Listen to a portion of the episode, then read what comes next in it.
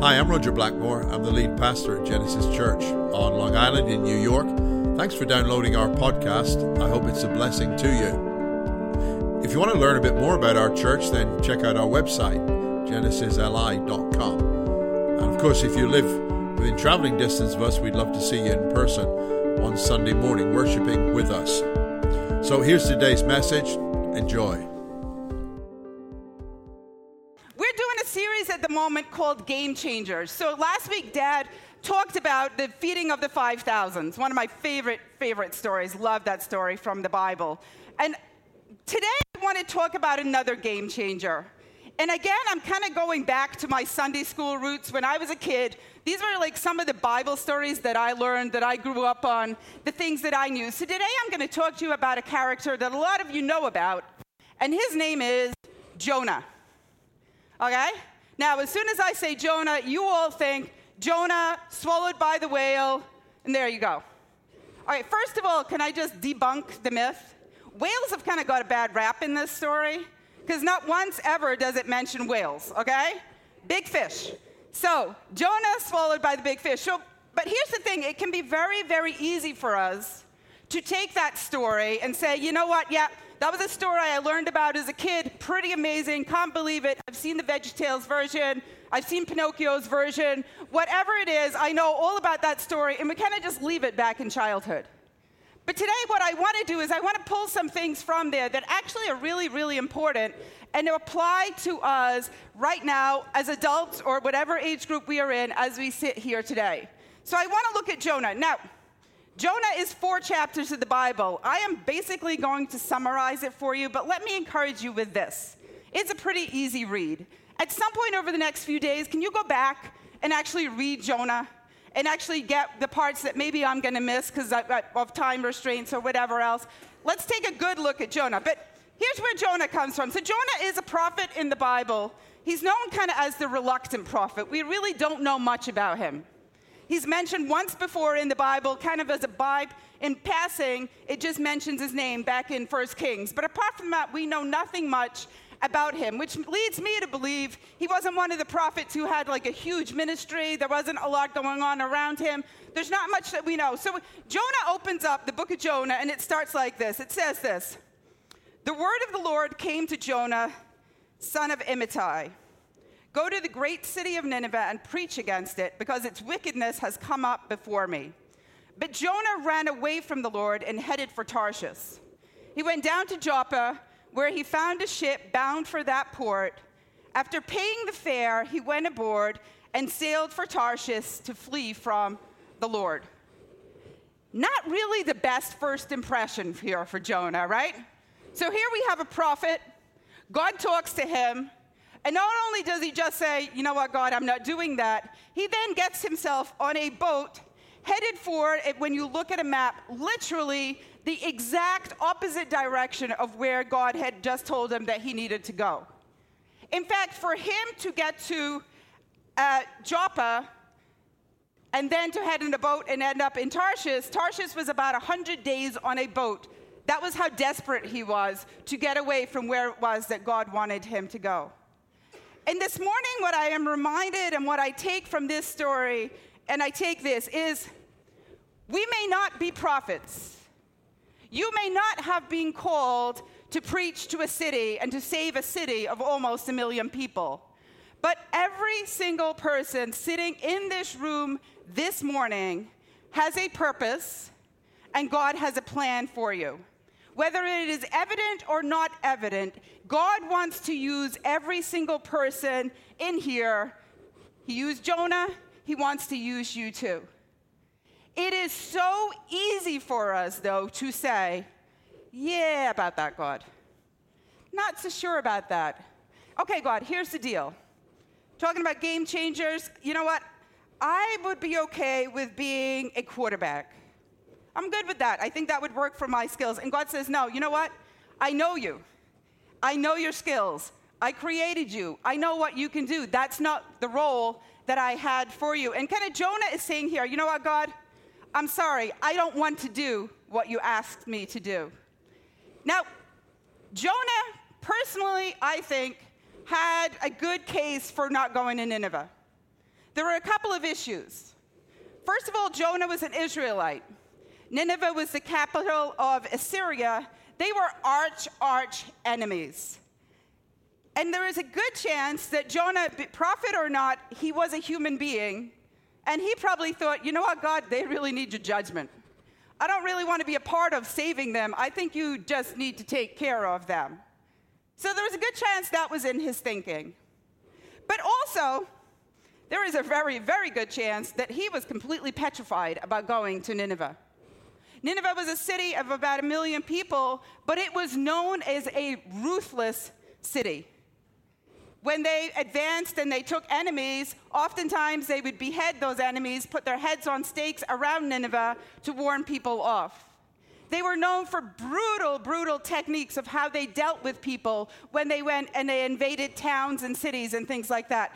In fact, it is known that because they were so brutal, if a rumor came that they were going to advance and take over your city, there were whole cities who committed suicide instead of facing what they knew was coming from the Ninevites. These were not nice people. And I'm sure Jonah was thinking, hold on, God. You want me to go where? You do know what they do, right? You do know what they've done to everybody around them. That's where you want me to go? Most of the time in 2020 America, God is not going to ask us to risk our lives. And honestly, that might be part of our issue. We live in a country where we have the freedom of religion. We live in a country which is the richest country in the world.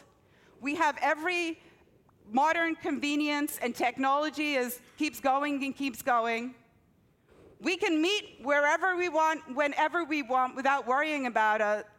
And for a lot of us, and when I say I am including myself in this, we've become comfortable. And we're okay with comfort. And so, you know what, God, if you ask me to do something where I have to step outside of my comfort zone, I'm not sure I want to do that. We are so used to it. You know what, God, I, I, you know, I'm not sure because I'm just used to I come to church on Sunday, I do my thing, then I go back out, do my thing. I, I'm, I'm good with what's going on. Are you sure you want me to do that? I read a quote this week from Dr. Tony Evans. Um, he's in a church down at Oak, Oak Cliff Bible uh, Church down in Dallas, and he said this Coming to church should not be the sum total of your investment in advancing the kingdom of God. Nowhere in our Bible does it say that God promises that we're going to be comfortable. But for a lot of us, that's kind of where we're at right now. So when God comes to us and He says, you know what? This is what I want you to do. I, you know, I would like you to take this on. And we say, you know what, God, I don't know if I want to do that. Or he says, you know what, I'd like you to go talk to those people. And we say, wait, hold up. You do know what that person's been doing, right? You do know they're not living exactly the way that we, they should be living. God, don't you think that whatever they are going through right now, it's kind of their own fault because they've kind of brought it on themselves? So easy for us when God calls us to do something to say, yeah, but look at how, what they're doing. Do I really want to get my hands dirty? And God reminds us that we are His hands and His feet on this earth at this time, whatever is going on. Sometimes He'll ask us to step out into the unknown, to take on things that we don't want to deal with. Sometimes God will ask us to step out and minister to or reach out to that person who has hurt us the most in life, that person who has wronged us, that person who has done unforgivable things to us. And God says, you know what? This is what I want you to do.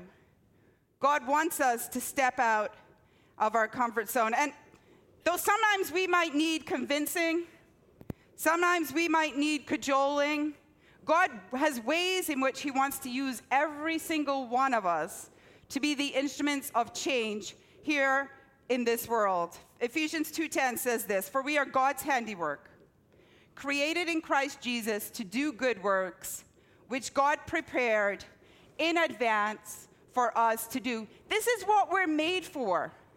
We are made for it, but we've kind of got ourselves into the routine of I'll do as little as possible so that I, you know, can just maintain the lifestyle I'm used to or, you know, I don't have much time, so this is what I'm going to do. And God created us to do these things. He made us to do the good works for him. I got an email this week from a family who are here in the church as part of our Genesis family. And it blessed me so much, it, it brought me to tears. Uh, this family, this couple, they have five kids. Four of them are older, they've left the house, they have one child still at home, and in a couple of years, she'll be going to college. She's kind of where a lot of us are. You know what? you they're kind of where a lot of us are. You've worked hard, now your kids are starting to move, and it's like, okay, now we can relax, now we can breathe, now life settles down, we kind of can do what we want to do when no more mommy runs on taxis, whatever else it is. We can kind of have time now to enjoy life. And they had become aware in the past couple of weeks of two little boys who are aged 9 and 12.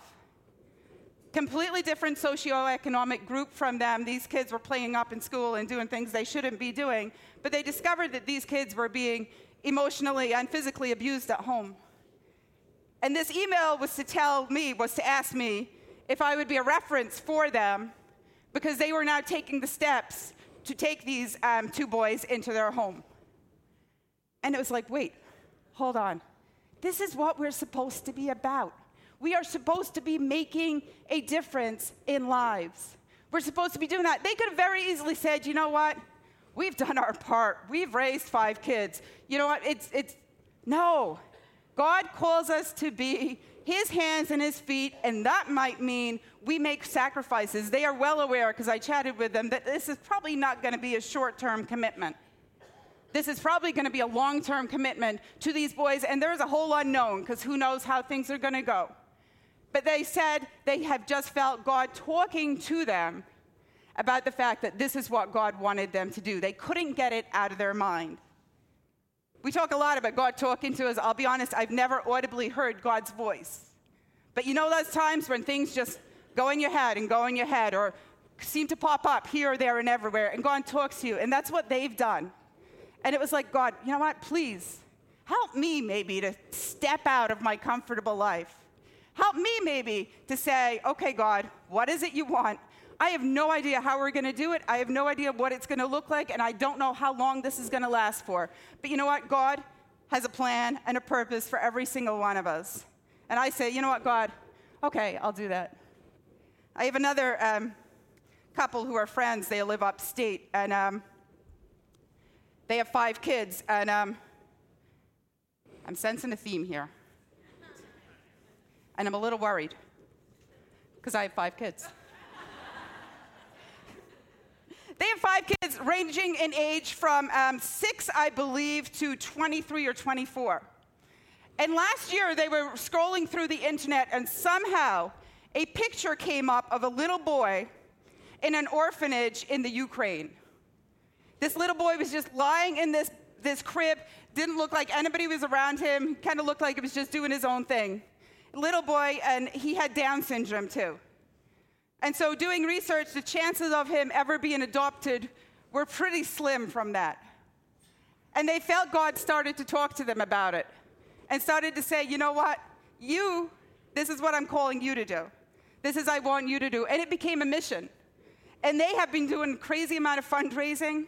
And last week, they actually were in the Ukraine for their first visit with this baby that they're going to call Gavin. First time they're going to meet him.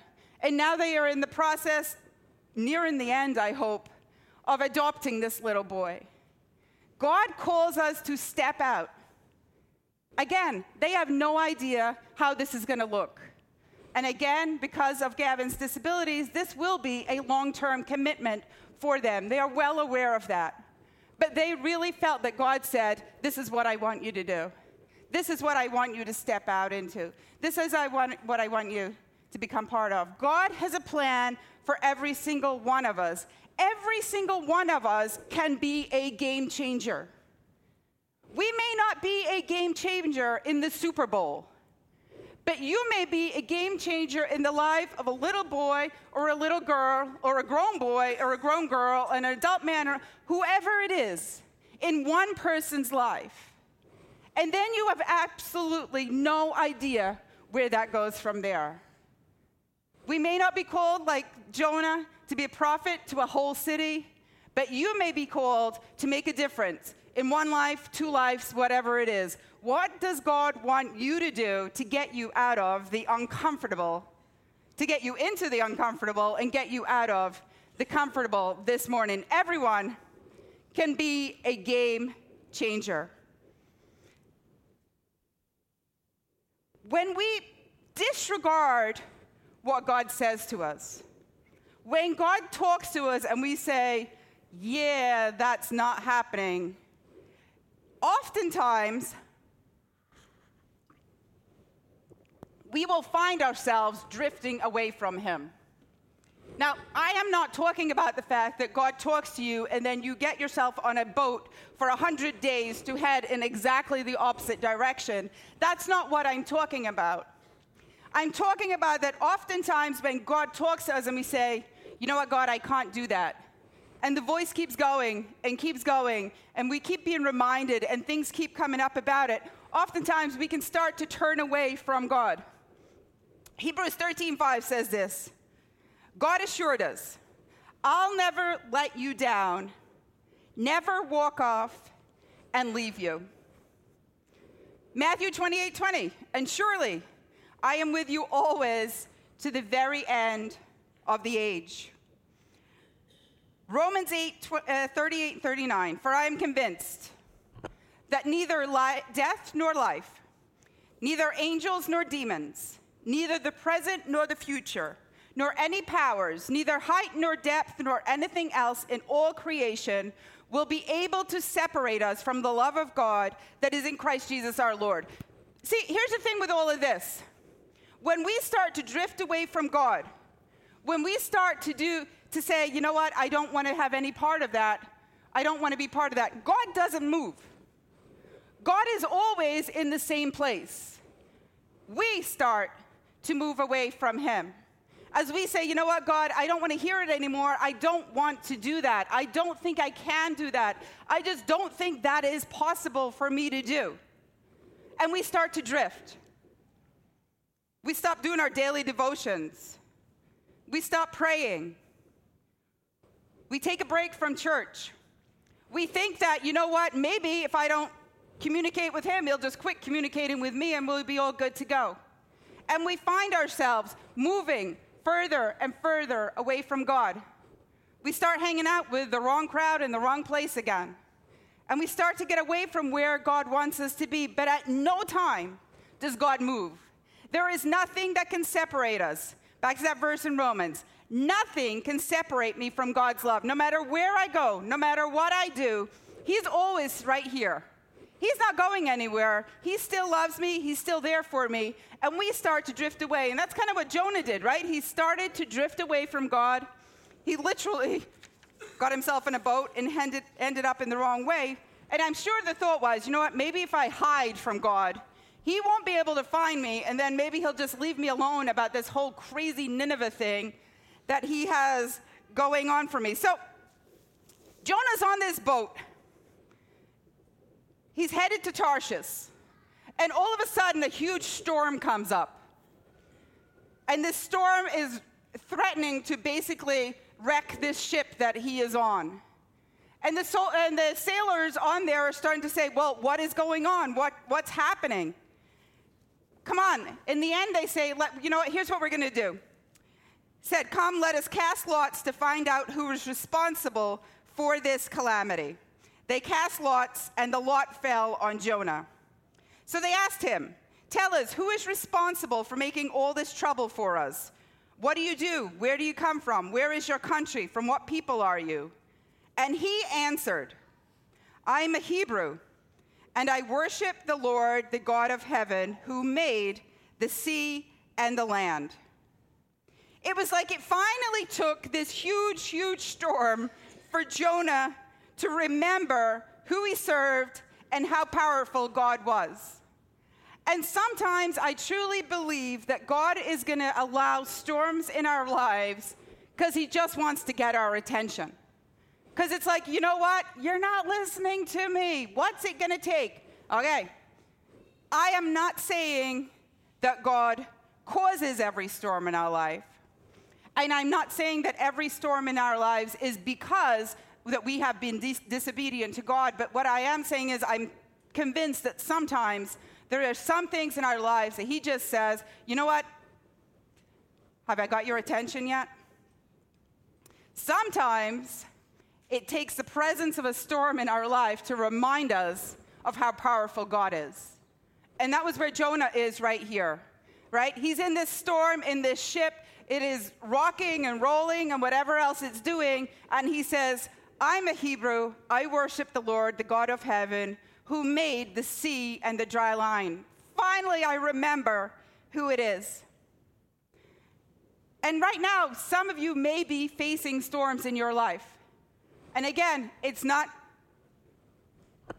only due to what you've, your disobedience, although a lot of storms in my life, I'll be honest, if I backtrack them, I've made some pretty bad decisions probably along the way. And He doesn't cause them all. But it may be for some of you this morning, He's saying, What's it going to take? Have I got your attention yet? Are you listening yet? Do you hear what I'm saying? See, God speaks to every single one of us. So many times in this line of work, doing what, what I do and dad does, we get messages from people. You have a, crea- a closer cre- uh, connection to God, so could you please pray for X, Y, or Z? God does not speak to me anymore because I am 18 inches higher than you are this morning. God speaks to each and every single one of us in different ways. It may be that quiet voice, it may be that nudging from a friend it may be the internet.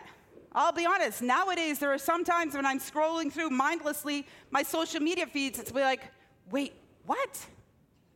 And then I'll see it here, there, and everywhere else. And it's like, okay, I guess, you know, God, you have my attention. I, I understand what you're saying to me. However, it is, in my daily reading of the Bible, God just brings a verse and it kind of zaps me in the face. Whatever it is, God speaks to each and every one of us that we are here. And we have a choice. Very straightforward choice. Do we obey or do we disobey? With disobedience, there may come a storm as God tries to grab your attention. Happened here with Jonah. There was the biggest of all storms that came. And when he does that, it may be because he just wants to get your attention, but he always does it because he loves us and he knows what is best for us. So here's Jonah. He now has a choice. Does he keep running or what does he do? So they're in the boat, they're deciding what to do, and the sea is getting rougher and rougher. And so they asked him, What should we do to you to make the sea calm down for us? And he says, uh, Here's what you need to do pick me up, throw me overboard, get rid of me, and then God has no reason to be annoyed with all of you, and the storm will stop. Instead, the, the, men, of course, did not want to do that. They tried to throw things overboard, got rid of their cargo. They tried to row themselves out of the storm and see if they could get in front of it, but none of that worked. So, in the end, they said, okay, I guess this is what we have to do. They took Jonah and they threw him overboard. And the storm stopped. And to be honest, it may seem that the worst was over for Jonah. It may seem, okay, you know what? Got rid of that boat busting storm, the end, uh, that's it, I'm done. I personally think the worst part of the story comes next. Now, part of it is for this reason. So, I grew up in, in a fishing community in Scotland, which meant that every summer on my breaks from high school, uh, I would work in a fish processing plant. It was awful. You cannot get rid of the smell of fish off yourself when you just you work in it all day, you are surrounded by it. There were scales, you'd be picking scales off your hands for like days after you'd finished a shift or whatever. It was really, really bad. In fact, I have no idea how some of you eat raw fish because I, I, having grown up there, no longer eat fish because I just can't. So I personally think the worst part of the story comes now. Because they throw him overboard, and we all know a big fish comes and it swallows him. And he now finds himself in the belly of this huge fish. I can only imagine the smells and the slime and whatever else. This is not a Disney movie here. He did not have a candle or a flashlight and little friends to hang out with him while he was down there, like in Veggie Tales, okay? He didn't have any. He's inside the stomach of this fish. Ew. I, I can't even. And this is where he finds himself at this time, right there. From, but here's what happens when he's down there. We go to Jonah 2. From inside the fish, Jonah prayed to the Lord his God. He said, In my distress, I called to the Lord, and he answered me. From deep in the realm of the dead, I called for help, and you listened to my cry. Wait, what? It took you being inside the belly of a fish to say, hey, maybe I should pray. Any familiarity with sometimes our situations? We may not find ourselves in the belly of a fish. Thank the Lord. Okay? But we may find ourselves in some pretty rotten situations. And how many times do we say, okay, I'm to try this. I'm to try that. All right, that, eh, that didn't work out. Oh, I guess I'll just pray. Right? How insulting must that be to God sometimes? When we look on prayer, when we look on talking to Him, when we look on calling to Him as kind of a last resort. If all else fails, break the glass and pray, right? It's like, no, that's not how this is supposed to work. Hebrews 4 says this, and no, now that we know what we have, Jesus, this great high priest with ready access to God, let's not let it slip through our fingers. We don't have a priest who is out of touch with our reality. He's been through weakness and testing, experienced it all, all but the sin. So let's walk right up to him and get what he is so ready to give. Take the mercy, accept the help. We do not have to go through somebody else to get to Jesus. So let's walk right up to him and get what he is so ready to give. Prayer should be the first thing that we do when things are good, bad, indifferent, whatever it is. We have this opening, we have this fellowship with God, we have this ability to say, you know what? I can just go talk to God at any time. Jesus, this great high priest, with ready access to God is ours to intercede with. That's what we need to do. But it's at this stage, right, when we go back. Um, Jonah is, you know, finally realizes this that he can pray. And so the second book of Jonah is really Jonah's prayer. It talks about what he says when he is in the belly of a whale. And there's some really actually great progression here in his thinking and in his praying while he's down there in the belly of the fish. Can I just say this? Um, when you go to Jonah 2 and you read this prayer and you see what he, ha- what he said here, what I love is the fact that actually he's quoting a whole bunch of different Psalms in this prayer. That's kind of where he's pulling it from. And it got me thinking about this. Like I just said, he was in the belly of a fish. He did not have his Bible. He did not have Google. He did not have YouVersion. How did he know these Psalms? He knew them. We need to be in touch with, we need to know God's Word. Because there are going to be times when we're going to need to be able just to pull them up and just remind ourselves of them. In the middle of the night, when the devil's feeding us lie after lie, you know what? If I have that readily accepted, uh, uh, available to me, when I have that right on the tip of my tongue and I can say, that's not true because God says. That's not true. That's what God says. I'm find myself in a situation that is not good, and I say, no, God promised this, so this must all be not true. Just a reminder to each and every one of us we need to have God's word available to us. I feel like I've talked about that quite a bit recently, but it's so important to us. So here he is. He's in the belly of the fish, and this is what he says he said, In my distress, I called to the Lord, and he answered me. From deep in the realm of the dead, I called for help, and you listened to my cry. You hurled me into the depths, into the very heart of the seas, and the currents swirled about me. All your waves and breakers swept over me. I said, I have been banished from your sight, yet I will look again toward your holy temple. The engulfing waters threatened me, the deep surrounded me, seaweed was wrapped around my head. To the roots of the mountains I sank down, the earth beneath barred me in forever. But you, Lord my God, brought my life up from the pit. When my life was ebbing away, I remembered you, Lord, and my prayer rose to you, to your holy temple. So there's a progression here that we find in this verse. So he starts out by saying things like, From the de- deep in the realm of the dead, I called for help. You hurled me into the depths, into the very heart of the seas. I've been banished from your sight. The engulfing waters surrounded me. The roots of the mountain I sank down. My life was ebbing away. Now, at no point did Jonah actually need to tell God where he was. God actually knew where he was. God knew where he was because God had provided the fish that swallowed him up. So he knew exactly where what was happening. But I truly believe here Jonah needed to get to the point where he was acknowledging his position. He was saying, Okay, God, this is where I'm at. This is what's going on. I really can't get any lower than this. I'm in the belly of a fish. I'm in the bottom of the sea. No idea where I'm going. Don't know what's happening.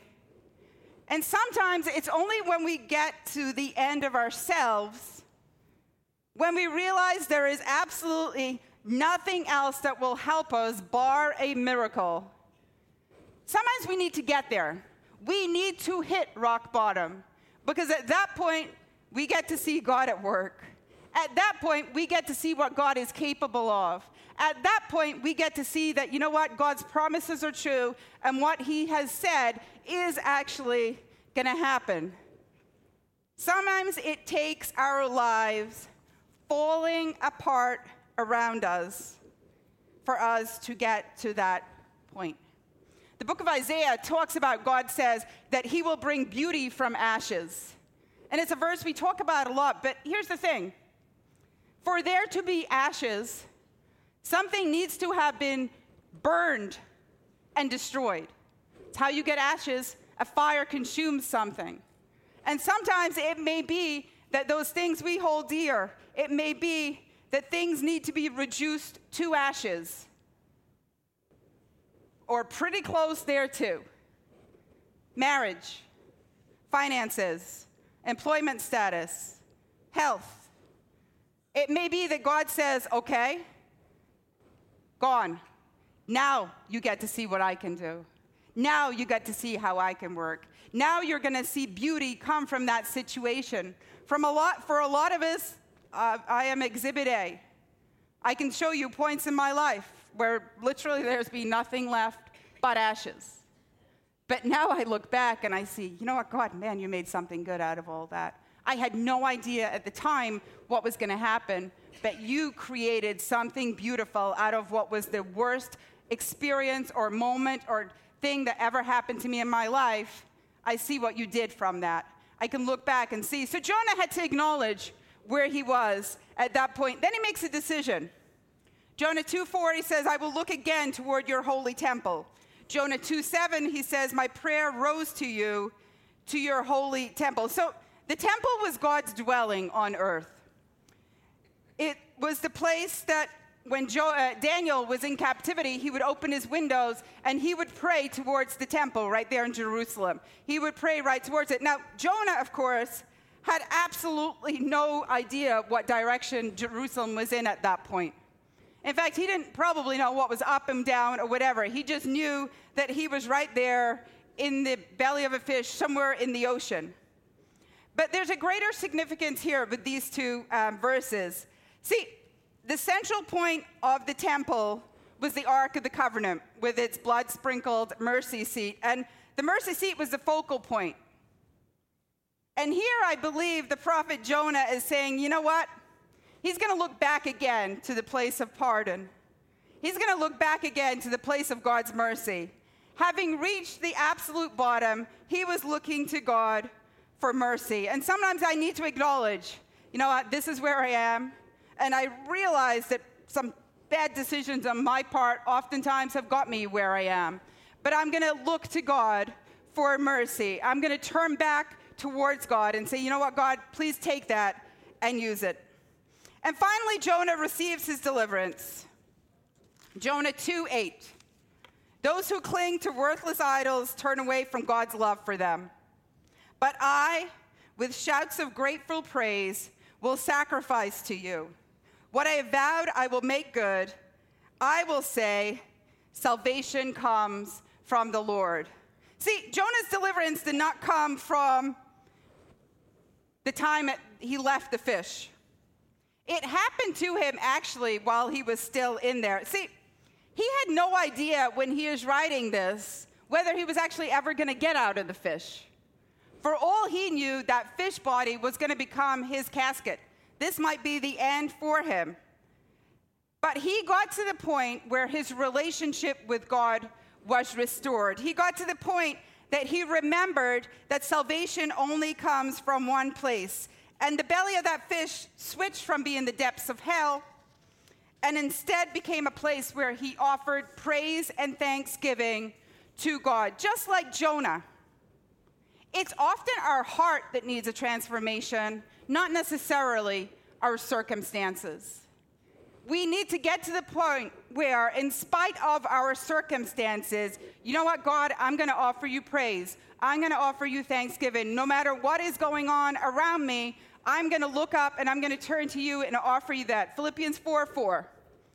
Rejoice in the Lord always, no matter what. Whether you be in the belly of a fish or whatever else is going on. Rejoice in the Lord always. I will say it again rejoice, always, no matter what is going on. If you want to hear more about that verse, I think I taught on it a few months ago, so uh, there's a lot going on there. But always, no matter what is happening, we need to be rejoicing in the Lord. And then, because this story could not get any worse, it did. Jonah 2:10. And the Lord commanded the fish, and it vomited Jonah onto dry land. Ew, ew, it just gets worse. Okay, so now he's fish vomit. This is what happens to him. But he's out of that place and he's out of there. The final thing I get from this story there is always a second half. John 3, 1 and, uh, Jonah 3, 1 and 2. Then the word of the Lord came to Jonah a second time Go to the great city of Nineveh and proclaim to it the message that I give you. Now, you notice here that God's message actually did not change. He did not make allowances for everything Jonah had been through huge storms, swallowed by a fish, thrown up by a fish. It didn't change his message. You guys ever see that meme on uh, social media, whatever? If at first you don't succeed, do it the way your mother told you in the first place, right? If at first you don't succeed, you know what? Do it how God told you the first time around.